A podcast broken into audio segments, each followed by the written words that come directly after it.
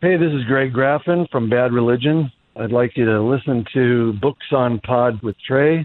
We just had a great talk about Bad Religion's new book that's out there. Do What You Want The Story of Bad Religion. Hello, readers. David Polfeldt is the managing director at Massive Entertainment, whose work in gaming includes industry defining AAA games such as Assassin's Creed Revelations, Far Cry 3, and Tom Clancy's Division, and he's now a published author. His new book is titled The Dream Architects Adventures in the Video Game Industry. David, thank you for the time. How are you today?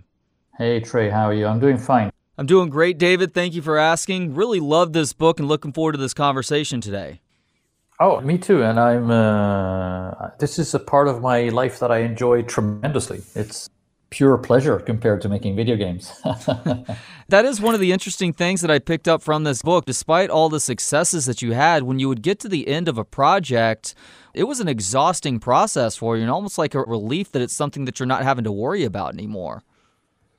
Yes, it's true. It's something that I thought about a lot. And I think that if you are passionate about it and you're take it seriously as a profession or as a craft, the emotions will be very mixed. It's unavoidable. I think you immerse yourself so much into it and you believe for a little period of time in your life that it's the only thing that is important. And you're with other people who enter into the same bubble where the only thing that matters is this project. And then when it's released, you know, you also have to leave that bubble of the illusion that you've created around yourself.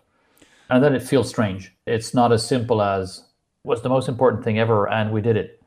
It was the most important thing ever for us for a while and we did it, but apparently the rest of the world has been moving on doing other things at the same time. So it's like a confusing moment when you reunite with a reality around the bubble you lived in. Do you consider yourself a little bit of a stoic? That seems like a stoic's mentality where you're not going to dwell too long on either the good or the bad, but you're just ready to plow ahead to the next thing. You know what? I didn't think of myself as a stoic very much, but other people have called me that. Hmm. And I made a one of those personality tests that corporations do. You were rated in the end on different things from 1 to 100. And something that shocked me quite much in that test was I rated a 99 on craft, 100 on diligence, around 95 on responsibility, and around 5 on fun. Hmm. and I thought, what? But I'm in this for fun. and they said, yeah, probably you are, but it doesn't matter to you if it's fun or not. You're doing this for other reasons. It may be horrible. You're going to do it anyway. And in a weird way, that is what you consider to be fun. But it's not fun in the sense that we laugh and it's easygoing it's fun because it's hard, actually. I think that's the kind of person I am. Well, it's interesting to read that your background had nothing to do with gaming when you actually got into making games. It had more to do with your love of art growing up. But why is your lack of digital skills part of the origin of your career in games? You know, when I was around 28 or something, I got a job in a web agency. And at that time, I was a classically trained artist, and my real job was making illustrations and paintings and album covers for rock bands. But I needed some money, so I just applied for a job and I got a job in a web agency. And at the time, this is mid 90s, making web pages was extremely boring. We had the Netscape palette with 256 colors, and they hadn't even invented frames. So uh, web pages were just incredibly poor compared to my background so I needed to do something in that web agency that was at least a little bit more fun than the web pages. And I began by diving into engineering and programming, just understanding those people who were my colleagues, because I'd never met an engineer. I'd never met anyone who had done any kind of software in my entire life. So to me, this was an unknown skill that looked like magic.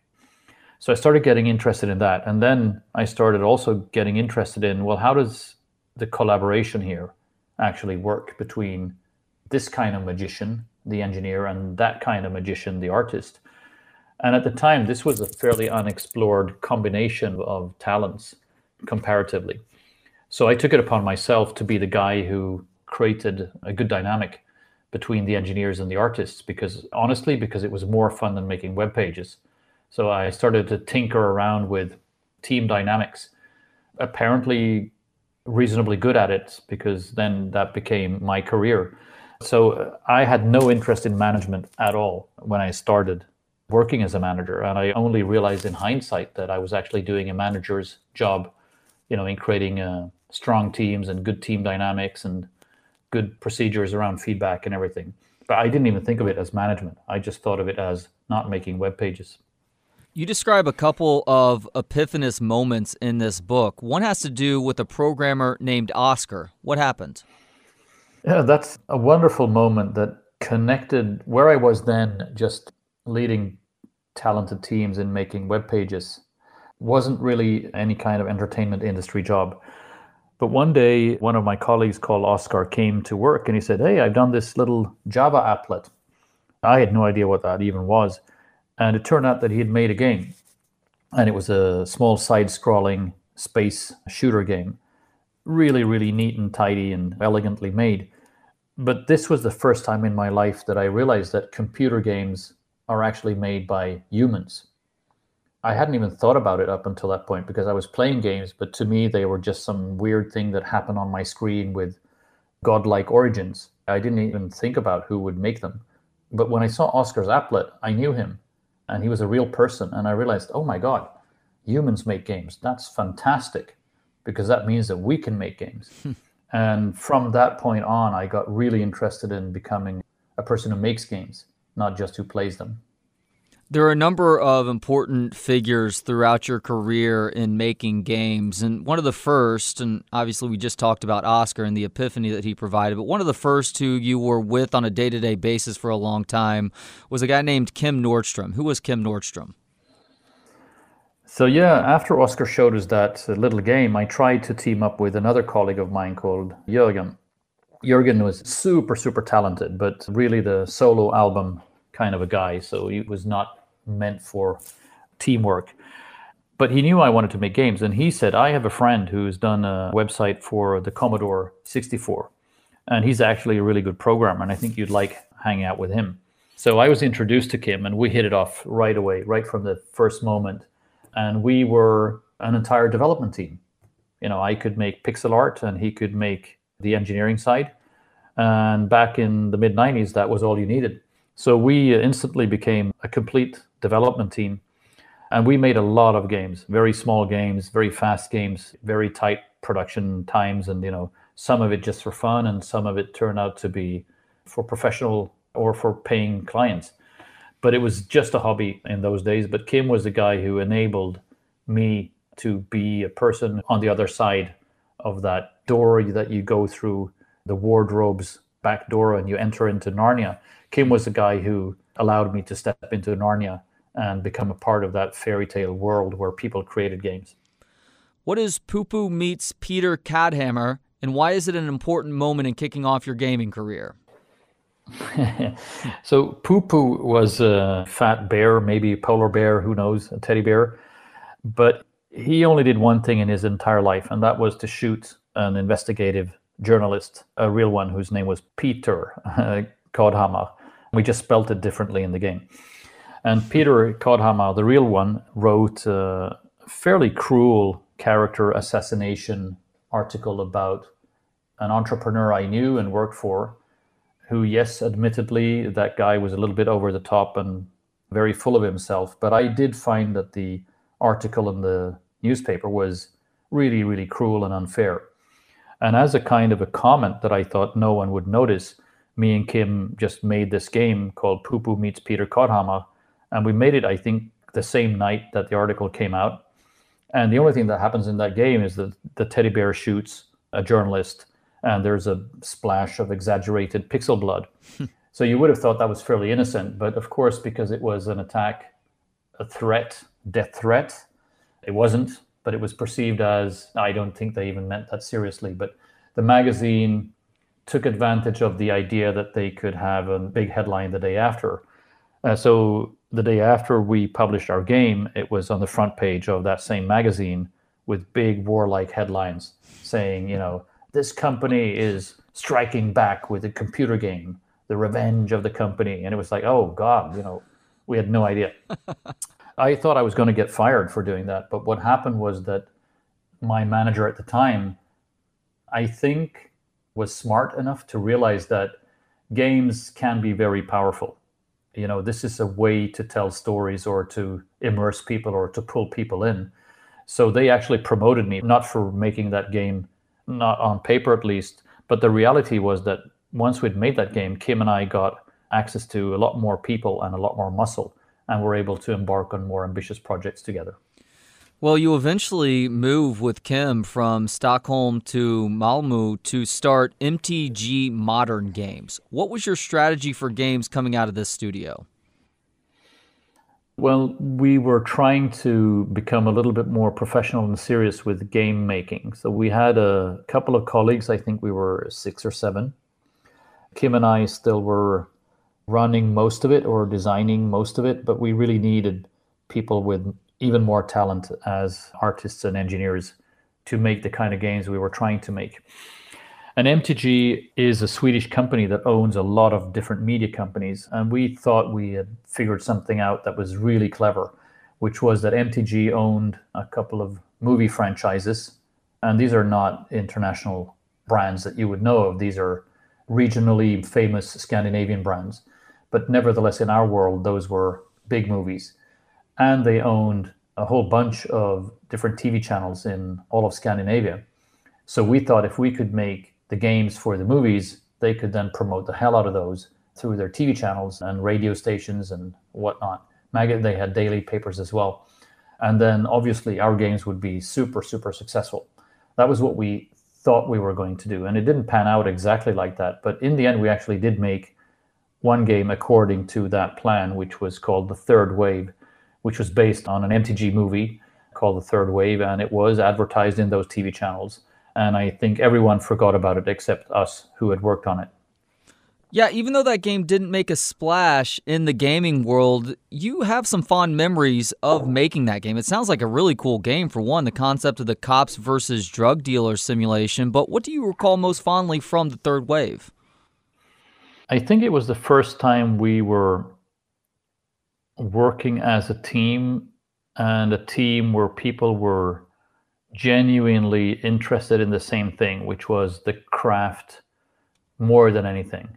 When you all agree that we will create something awesome together, and that means we have to remove egos, we have to ignore turf wars, no talking about what's my mandate, what's yours.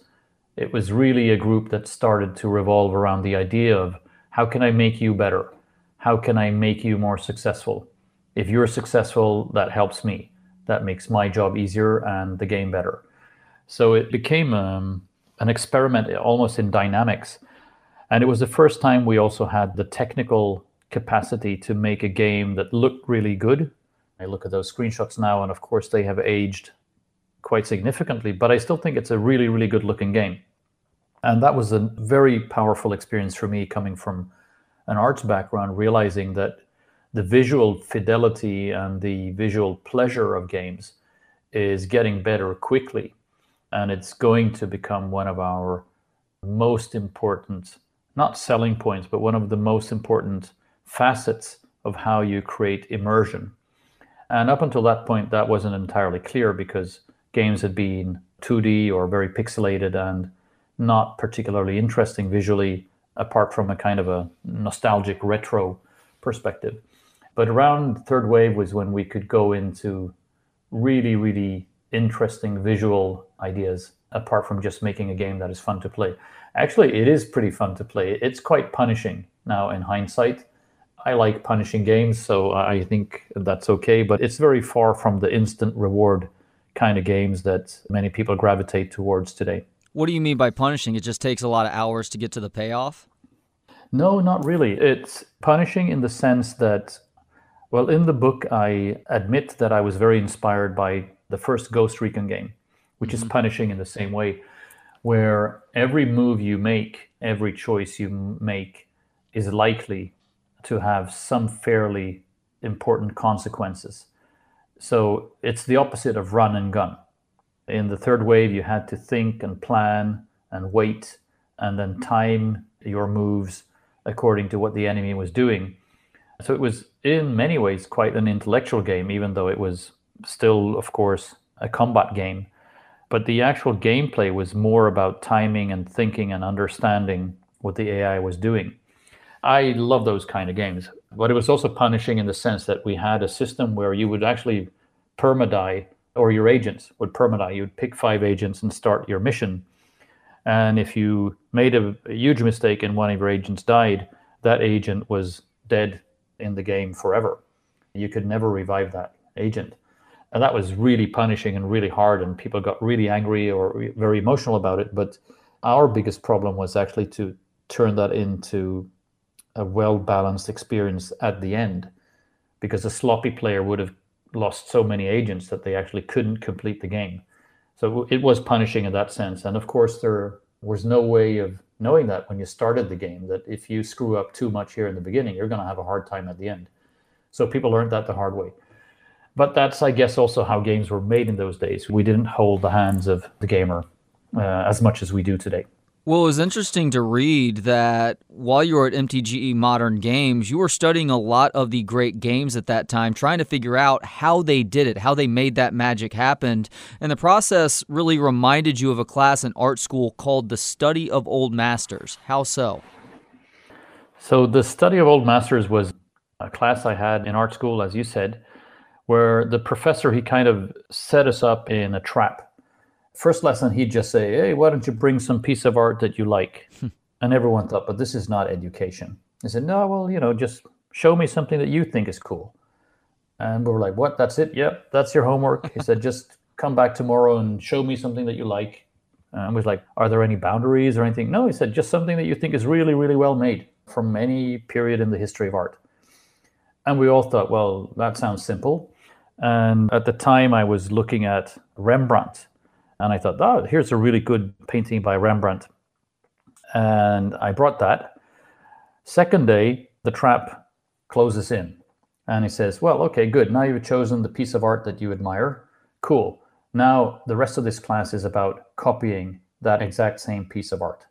So suddenly, I was not facing the challenge of finding a nice picture. I was facing the challenge of making a Rembrandt and it was horrible. It was intimidating. It was scary. Hmm. and even if you are very, very methodic about it, and you start, you know, from way up in the left corner, and you start copying everything you see, gradually you begin to understand, you know, what is he doing here, Rembrandt? How does this shadow on that piece of wall actually work? How did he create this illusion or this effect? So it was incredibly powerful as a class to go through almost in our language we would say pixel by pixel but in the old school we would say brush stroke by brush stroke understanding how rembrandt had created a masterpiece and what was so infuriating with that class was that even you know after two weeks of doing nothing except copying rembrandt i realized that i'm nowhere as near as good as he is hmm. i am miles miles and miles away from this master. But it made me understand not only the genius, but also the amount of work and dedication that is required to create great entertainment. And I think what you referred to is in the chapter where we were making the third wave, we were also playing games all day, games by others, but as a method, not just for fun. We were actually looking at them, freezing the frame, going back, rewinding, recording, making notes, copying menus to understand how are these games actually made because we love them. They're fantastic and they're way more advanced than what we're doing. But how? Let's actually figure it out. And I remember this one moment when Kim just took a Polaroid camera and he photographed a screen from Gran Turismo.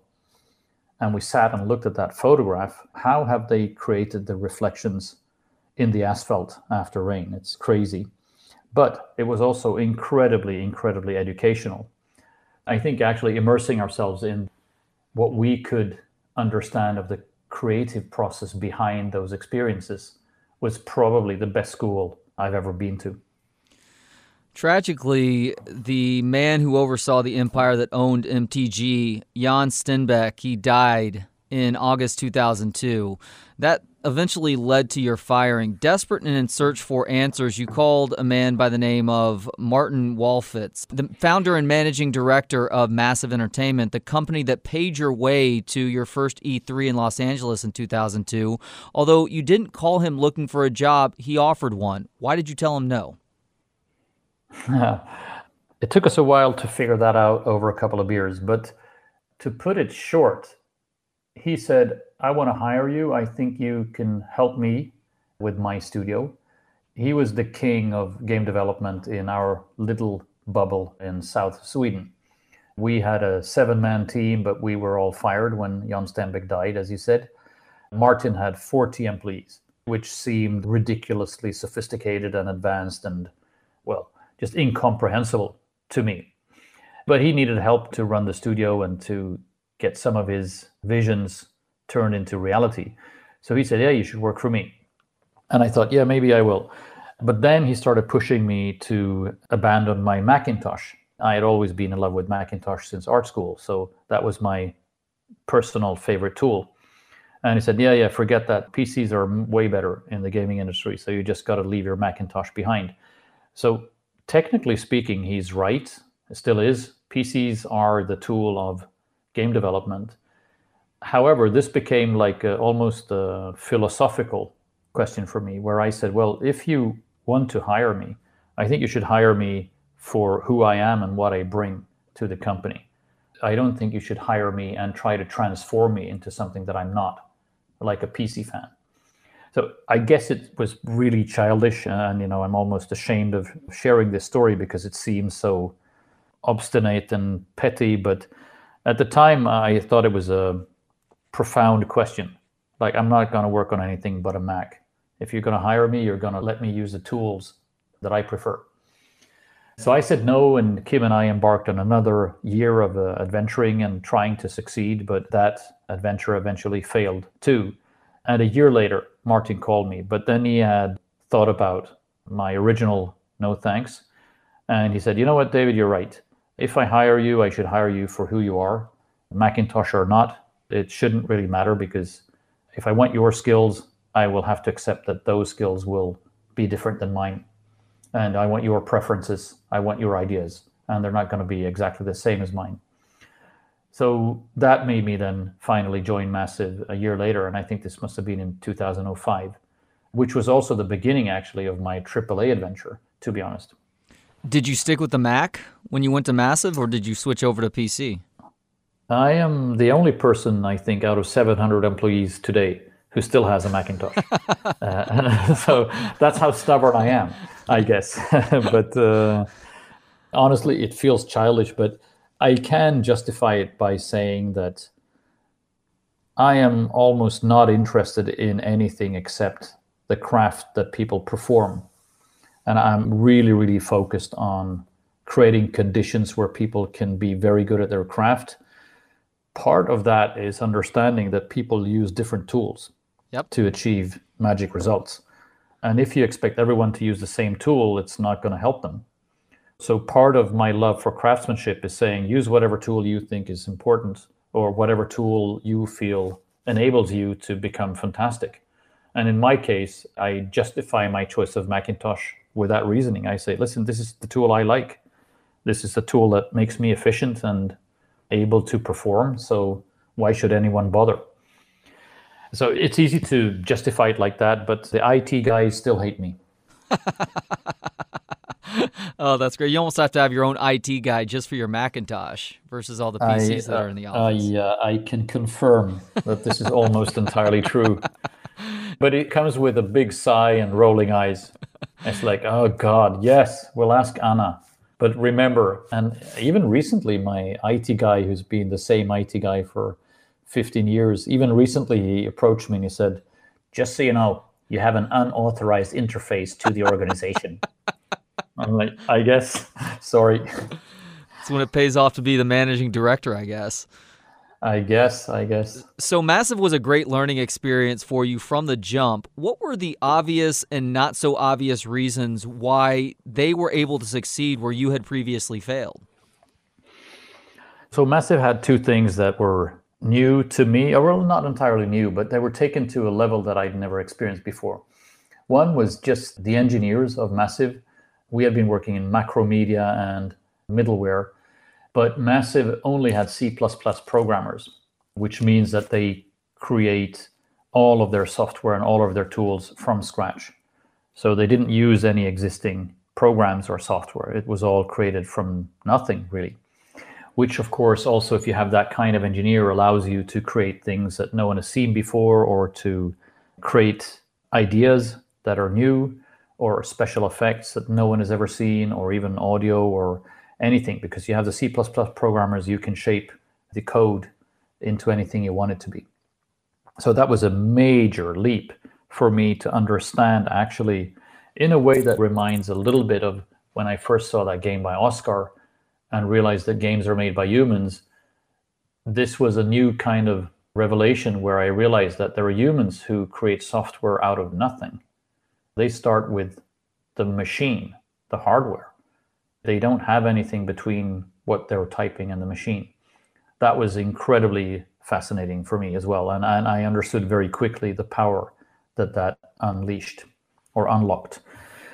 And then the other thing that Massive had was more on the social dynamic side, where Martin, who is still a very good friend of mine, was and still is, but he was extremely ambitious and extremely pushy and extremely optimistic to a degree that I'd never ever experienced anyone before. And at the start, I thought he was over the top. I thought he was going too far. I thought he was being too naive. I thought privately that this guy doesn't know how to take no for an answer. But actually, when I started working with him closely, I realized that this is the kind of energy that a game studio might need. And that in fact, Martin's extreme ambitions were part of what was making Massive much more successful than any other local studio. And though in the beginning I was not totally comfortable with embracing that because I felt like I was indulging too much in hyperbole. But after a while, I kind of embraced Martin's optimism as a principle. And I decided it's not because we are naive that we are saying we're going to make the best games in the world. It's because we believe it's more fun trying and it's more fun believing that it's possible than compromising and resigning and doing the B alternative from the start. So we agreed, almost like an alliance, that every day we'll come to work and have a no compromise attitude. We'll just ask people all the time, what is the best thing we could do? How can you be better? What is the best thing anyone has ever done? Almost like a refrain that we marinated the studio culture in. And then we also agreed privately that towards the afternoon, we probably need to be a little bit more pragmatic and practical so that we don't push people or projects to the point where they break. So we would consciously meet up, not every day, but on a regular basis, and modify our ridiculously ambitious ideas into something that was still realistic. But then the next day we'd come back again with unrealistic hopes for what we could achieve together. And I think we've kept that spirit quite a lot in Massive. I've learned a lot from Martin in that sense that optimism as a principle is very powerful. And it's one of those things that can actually transform the reality that we are in. So it's a nice tool. It's often mistaken for naivety, but I think that's unfair to us who are optimists. no, you aim high, and even if you don't necessarily get there on a given day, you've still gotten a lot higher than a lot of other people in the industry. And occasionally you do reach those heights, and at that point you achieve greatness. That's how it tends to happen for quite a lot of people. And once you study the career or the biography of very successful entertainers or movie directors, most of them have almost a decade of just hard work before they start seeing their first big successes. Not everyone. There's some young superstars, of course, or overnight sensations. But for most people that I've worked with, it's a long journey and a lot of bouncing back and a lot of failures, uh, lots of false starts, perhaps more than failures. But all of those are educational if you think about it in the right way. And all of those have the potential to make you significantly better if you just embrace them.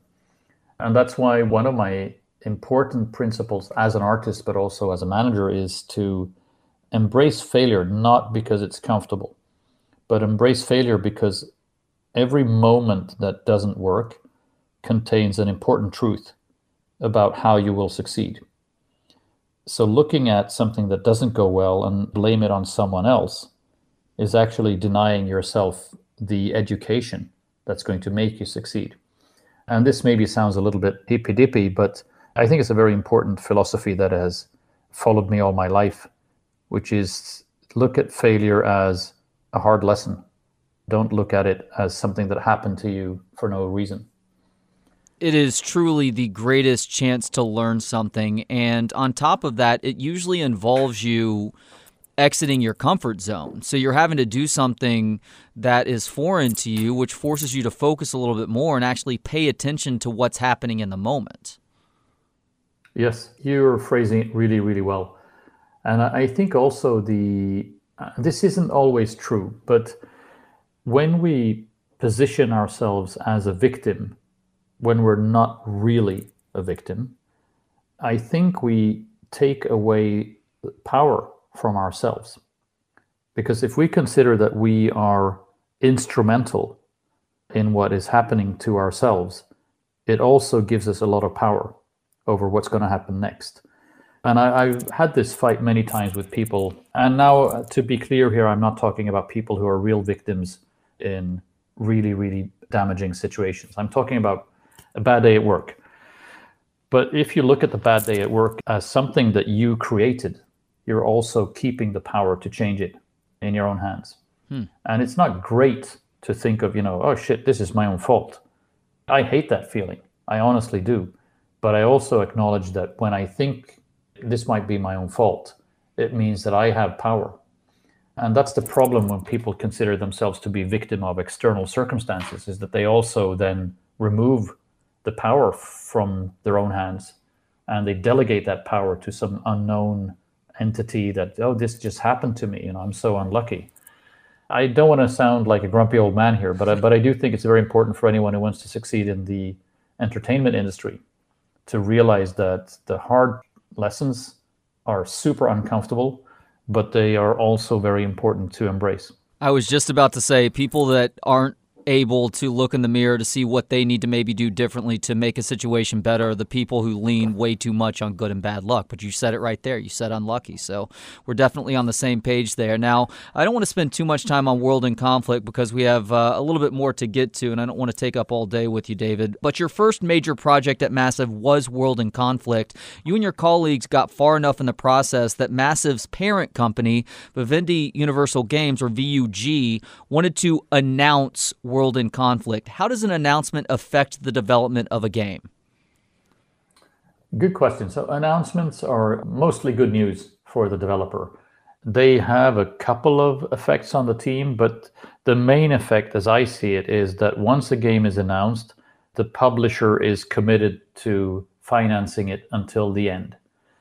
So, in a way, once it's announced, you gain power as a developer and you have a better hand to play. In a way, you could say that the publisher is a hostage to the fact that they announced your game. And I don't suggest that anyone should abuse that hand and become, you know, an idiot. But it does change the dynamic on the floor in the team that you know almost for certain that what we're working on now is going to be released and is going to get the marketing push and it's going to be out there in the hands of gamers. So it becomes more real. And I've always being quite anxious with projects until they have been announced. Once they're announced, it's like the season has begun. We're not at the Super Bowl yet, but we're certainly going to play the first 16 matches. You're a bit of a fanatic about the space race between the U.S. and Russia 50 plus years ago. Why do you admire American astronaut Michael Collins, and how does it relate to your story? so my two favorites are uh, Gagarin, First Man in Space, and Michael Collins. Michael Collins is a little bit less known, but I love him. I think he's the ultimate space hero because he was on the first Apollo flight where men actually stepped on the moon. And we all know this. We know Neil Armstrong was the first man to set foot on the moon, and we know that Buzz Aldrin was a second, and you know, they're superheroes. But what a lot of people have forgotten was that this could never have been possible unless there was a third astronaut, Michael Collins, who stayed in the capsule or in the spaceship in orbit around the moon because someone needed to wait for the two astronauts on the moon to come back and then reconnect with the capsule and then reignite the engines and fly back to the moon. So for a while there, Michael Collins was the loneliest man that had ever existed in the history of mankind because he was on the other side of the moon, on the dark side of the moon, alone, with no ability to talk to Neil or Buzz or even to anyone on Earth because he was in radio shadow. And I admire him so much for being that guy who, hey, we have three jobs. You're all going to the moon. And one of these jobs is significantly less cool than the other two. And you have a guy like Michael Collins that says, I'll do that. Okay, you're probably not going to get famous. Cool. It's likely that everyone will forget that you were actually part of that crew. Yes, I still like it. I will be proud of my achievement. You know, I'm not doing it for fame. I'm doing it because it's historical and I think it's important. And someone needs to fly that ship. I'm in no way do I compare myself to Michael Collins otherwise, but I have felt a little bit like him sometimes in my job because I've been so keen on promoting my core team, you know, my creative directors, my producers, my art directors, making sure that they have a chance to get on stage and to fulfill their own dreams. And it gives me real pleasure in seeing that. But it's also sometimes lonely. Sometimes you feel like that guy who is, I think I'm just driving the ship here and, you know, suddenly I'm in radio shadow. And it's a bit of a weird feeling that you invest so much in a moment that should feel like success, like probably setting foot on the moon or releasing a game. But once it actually happens, you're not really there. So you have this strange emotional distance to the magical moment that we've all been working towards.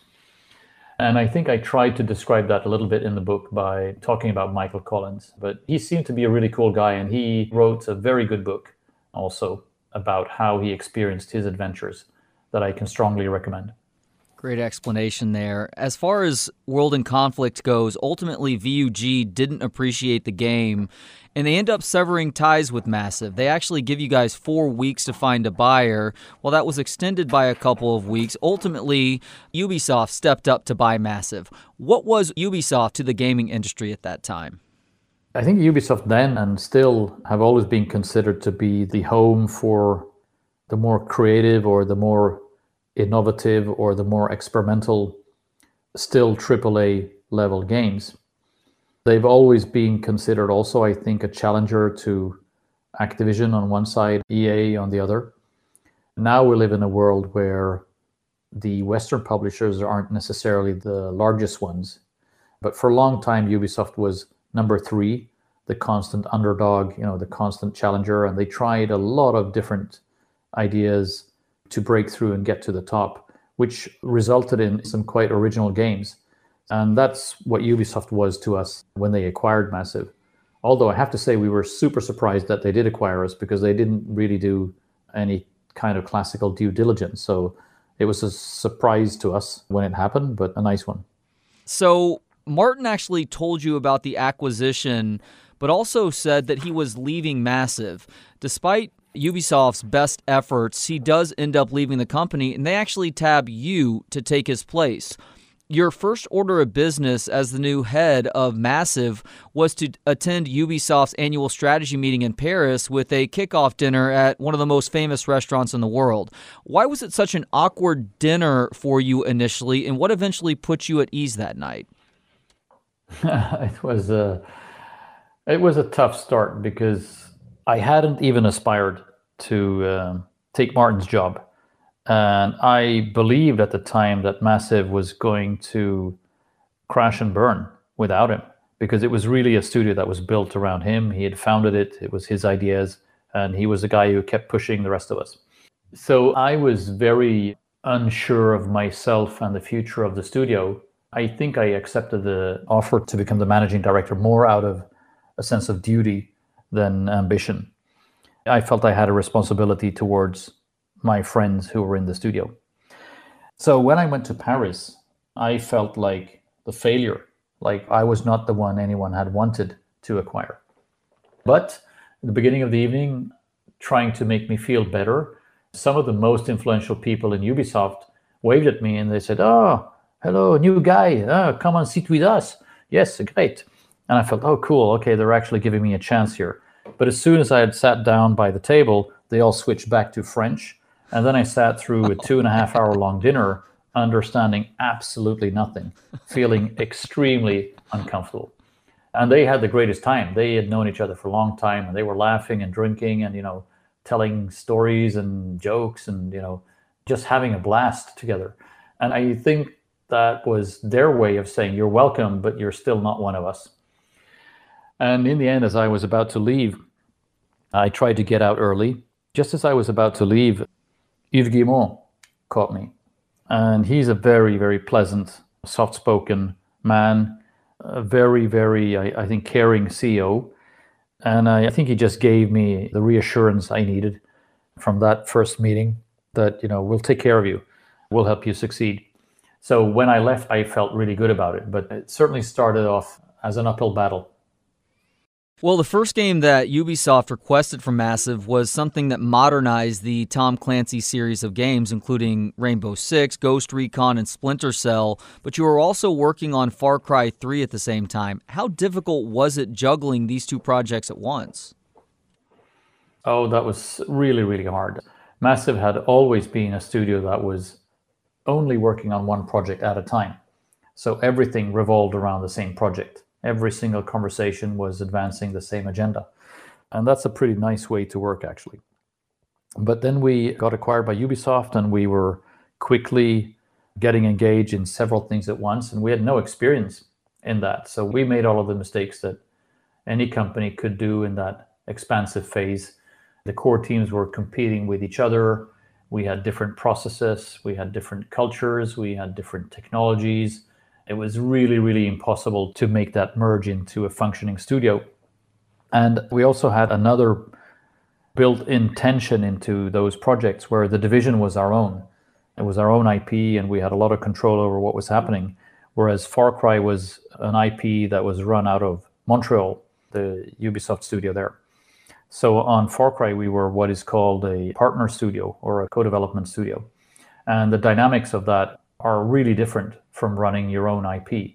So one team was playing gods that could create a new franchise, and the other one felt like factory workers trying to work for a big brother that we didn't know that well at the time. That was really difficult. In the end, I must say I'm extremely, extremely proud of what we achieved with Far Cry 3 and then with the division. So in the end, I think we juggled those two projects really well but they were really difficult to ship. Both of them were extremely hard to ship. And I think I explained that pretty clearly in the book that I have very mixed emotions about coming to the finishing line. It's not at all as straightforward as success makes you happy. It's much more complicated than that. You released Far Cry 3 in November of 2012, and it was a pretty good response from critics, gamers, and your bosses, correct? Oh yeah, Far Cry 3 was a major hit right from the start. As a matter of fact, your bosses asked you to lead Far Cry 4. How did you respond to that? They didn't really ask us to lead Far Cry 4. I think they just said that, hey, this worked out great. Let's work on Far Cry 4. I was not happy or excited about that question. I was expecting it because Far Cry 3 was going so well but Far Cry 4 would have meant that we would have been codependent on technology that wasn't ours and also brand management and franchise management that wasn't ours. And we're quite autonomous as a group. And we had decided before we shipped Far Cry 3 that we had a couple of things we wanted to achieve with Far Cry 3. And one of them was not to work as a co-development partner ever again. It just doesn't suit us. And to be honest, I think looking at it from the other side, we're probably a horrible co-development studio because we are just fiercely autonomous. So we're not a great service to anyone except our own agenda. So I said no, no, we're not going to work on Far Cry 4, and that turned out to be a corporate faux pas, uh, meaning something I really shouldn't have done. And there was a big fight over that at the time. But I'm stupid enough or stubborn enough to enter into that discussion with the understanding that I could be fired over it. Mm. And I had already accepted that as a possible outcome, which is fantastic if you want to negotiate hard. It makes it almost impossible for the other side to win you over because at some point they realize that you're willing to go to the bitter end and get fired over this. And I'm like, yes, I am. And if that's genuine when you say that, you're very likely to win that negotiation. It's not going to make anyone like you. I'm just saying that, but you will probably win that negotiation if you're willing to push it that far because it's almost blackmail. But we were so convinced that we had done what we should with Far Cry and that we needed to move on. So we were willing to bet everything on our own autonomy and freedom, which at that time meant invest for real in the division. Uh, and that's what we did also with the main part of the team. And that's right. The Division is what the Tom Clancy game came to be called. You experienced another epiphany with the Division. What was this moment of clarity that allowed you to distinguish the Division from other Clancy games? In the beginning, when we looked at Clancy, you know, there's this typical Clancy story where some soldier or ex soldier is asked to save the world from a big threat. And then a small group of people, sometimes just one individual, the soldier manages to do just that. So the thing that we're afraid of never happens because the hero stopped it from happening. That's the typical Clancy. And we thought that that had been done and explored really well in other branches of the Clancy universe. And we wanted to create something different. And then one of our writers said, Well, what if the bad thing actually happens? And the hero, the people who should have stopped it, are unable to. Where would that put us? And this was one of the epiphanies we had when we realized that's a Clancy story that's never been told, which is we failed to stop the bad thing from happening. And from there on, we tried to figure out what would be a really, really bad event that could happen that wouldn't have been stopped by a typical Clancy hero. And we came up with this idea, which at the time seemed like a fantasy, but now seems almost insensitive. Hmm. We came up with this idea of releasing a pandemic on Manhattan. And in the case of the game, the virus is much more aggressive than COVID is today. So people die in droves and it becomes almost post apocalyptic and the government just shuts down all of Manhattan because they're so afraid of the virus spreading outside the island. So they basically just give up on Manhattan. Then the big question well, who is the hero under those circumstances? And that is where Tom Clancy's The Division starts, where the hero is probably not your typical hero. It's probably someone else. Who is the sheriff of that post apocalyptic Manhattan when it's abandoned and cut off? And that for us created a completely different Clancy esque idea, but a narrative that hadn't been explored previously in the Clancy universe. I think this at least partially caused you to become more interested in how humans psychologically handle stressful situations and wanting to further research disaster scenarios you had your core team sign up for survival training what did that consist of and what was the biggest lesson that you learned from the survival training that you then applied to the division you know what? I wish the entire core team had signed up for it. I thought that was a great idea. I'm perpetually curious. So I said, well, you know what? None of us really know what this is like to be without food and water and, you know, no electricity and be afraid of our own fantasies. Let's experience it, I said optimistically. And everyone on the core team said, hell no. We're never, ever going to expose ourselves to that so I was really disappointed, and I thought, well, you know, I think that would have been fun, but maybe it's just me. But then after a while, the creative director, uh, the original creative director of the division, came to me and said, you know what, I'll do it if you do it, David. And that was actually never my intention. I thought they should do it. But when he came in, he said, I'll do it if you do it. I said, okay, yeah.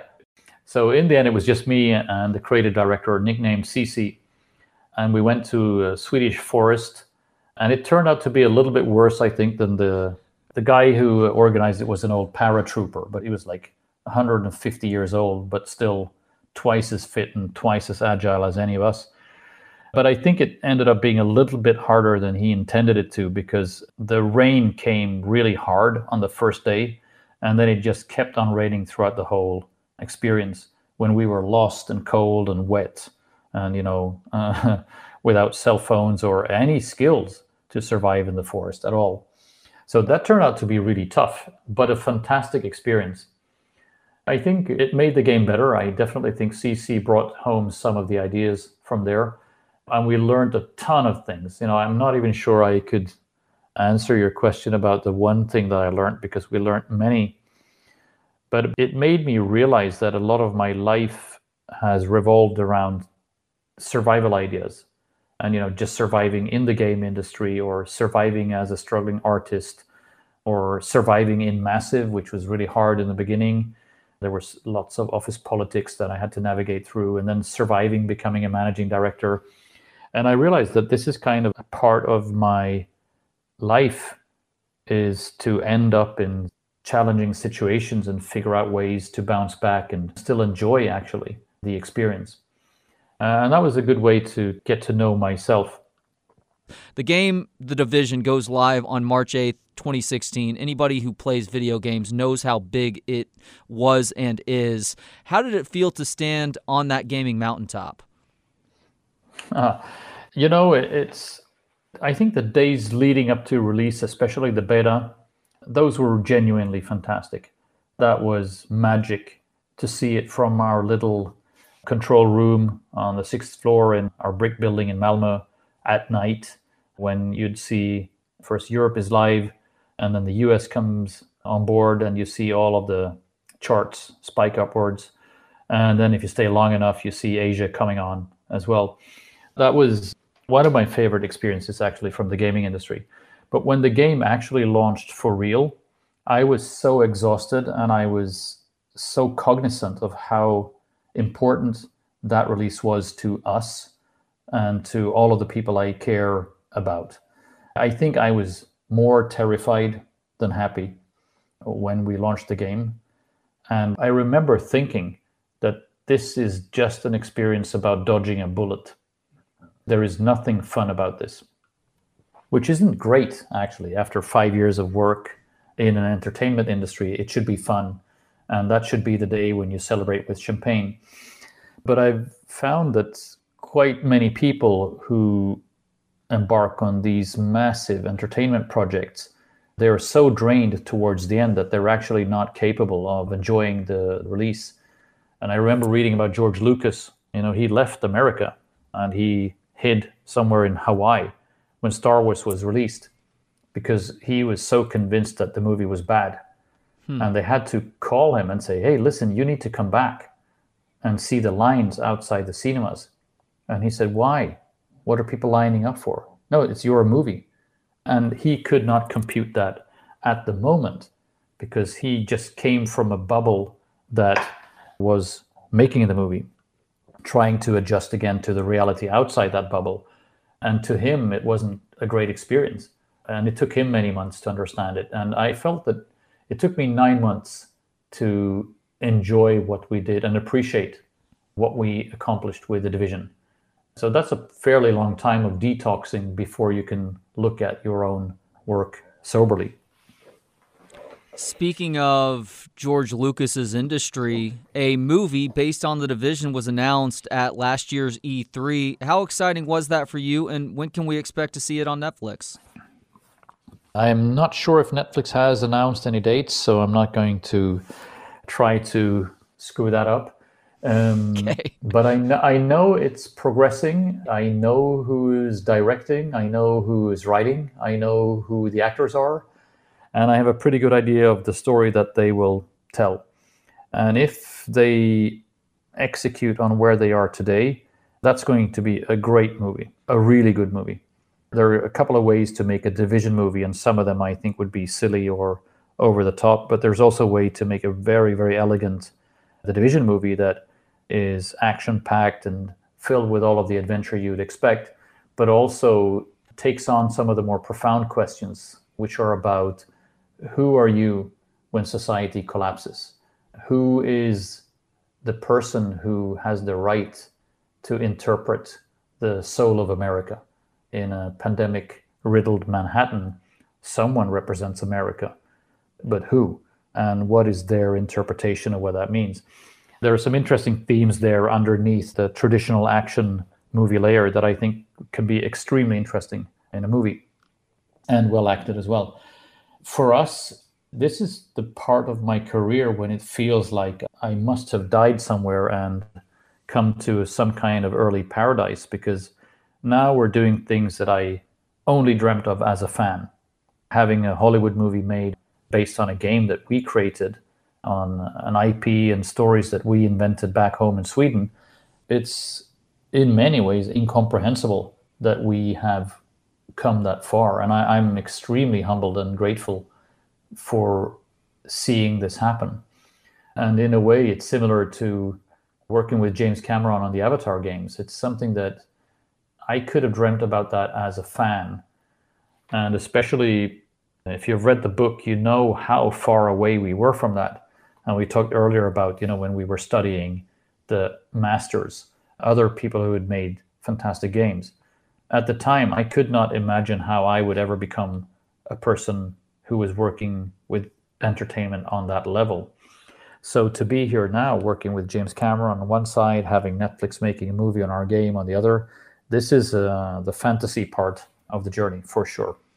And people should definitely check out the Dream Architects for your story on the first time you met James Cameron and he asked you a question. You gave an answer that he may or may not have enjoyed in the uphill battle that followed, that ultimately led to you landing the partnership of getting to work on the video games for the Avatar films that are forthcoming. Last question for you, David.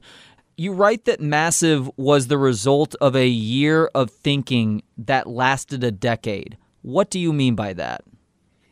Hmm. That's uh, very well spotted, I have to say. There was a year there when we were put on hold because of the deal that was going down between Vivendi, Universal, and Activision. And that deal was so big that it had to go through the antitrust bureau first in the US and then Europe. I'd never experienced something like that. But what happened to us in our little studio was that we were just told to wait. They said, this needs to go through the antitrust bureau. And in the meantime, don't do anything. And we said, what do you mean, don't do anything? And it was bizarre because we were considered only as a financial asset, period. And we should not change or move or do anything. We were just an asset that should wait for the Antitrust Bureau to come to their conclusion. So we were left alone, unsupervised, with no deadlines and you know no specific directions except shut up and don't do anything and Martin and I are too restless to just sit there and wait. And you know, I think I write about it in the book that maybe we should have just gone on a long vacation, but we didn't. We took that year to think about who are we, what do we want to do, what kind of prototypes should we be building, what do we really want from technology. And since nobody asked us what we were doing, we just followed our own instincts and started a bunch of things. When I wrote the book, I realized that almost everything that happened in the decade after that year of meditation, all of the successes we were able to achieve in the decade that followed, in one way or the other, have their origin in that year of thinking. And I hadn't seen that pattern before I wrote the book. But then suddenly it became clear to me that, oh, wait, hang on. Far Cry, that's actually started over here or Snowdrop, our game engine that started over here. And actually, even the division has its origin in that year, even before we were acquired by Ubisoft. And this is something I think about now because when companies like mine and, and other game studios are in the middle of production and you know success and things are happening and deals are being made, it's a very intense period and it, it's really interesting to go through. But when do you stop and think? when do you actually stop and think about is this the right thing? Or if we did it in the right way, would we do it like this? And I, I'm a little bit worried about that for a lot of game studios that we run too quickly and we forget to analyze what we're about to do because then we embark on three or four or even five year projects. So it's a significant period of our life that we dedicate to a project. So maybe this is probably one of the things I, I would suggest. Maybe we get too excited and jump on projects too quickly. Maybe we should be a little bit more picky before we invest five years in a game project.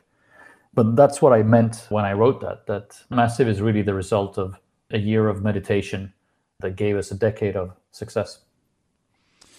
David Polfeldt is the managing director at Massive Entertainment, whose work in gaming includes industry defining AAA games such as Assassin's Creed Revelations, Far Cry 3, and Tom Clancy's The Division. And he's now a published author. His new book is titled The Dream Architects Adventures in the Video Game Industry. David, thank you so much for the time today, and thank you for this book. Thank you, Trey. And be safe, everyone. And thank you for listening today. You can check out all of our episodes at booksonpod.com or by searching Books on Pod with Trey Elling wherever you listen to podcasts. And if you enjoy the show, please do leave a five star rating and review. Helps us grow the show. We'll talk to you next time on Books on Pod.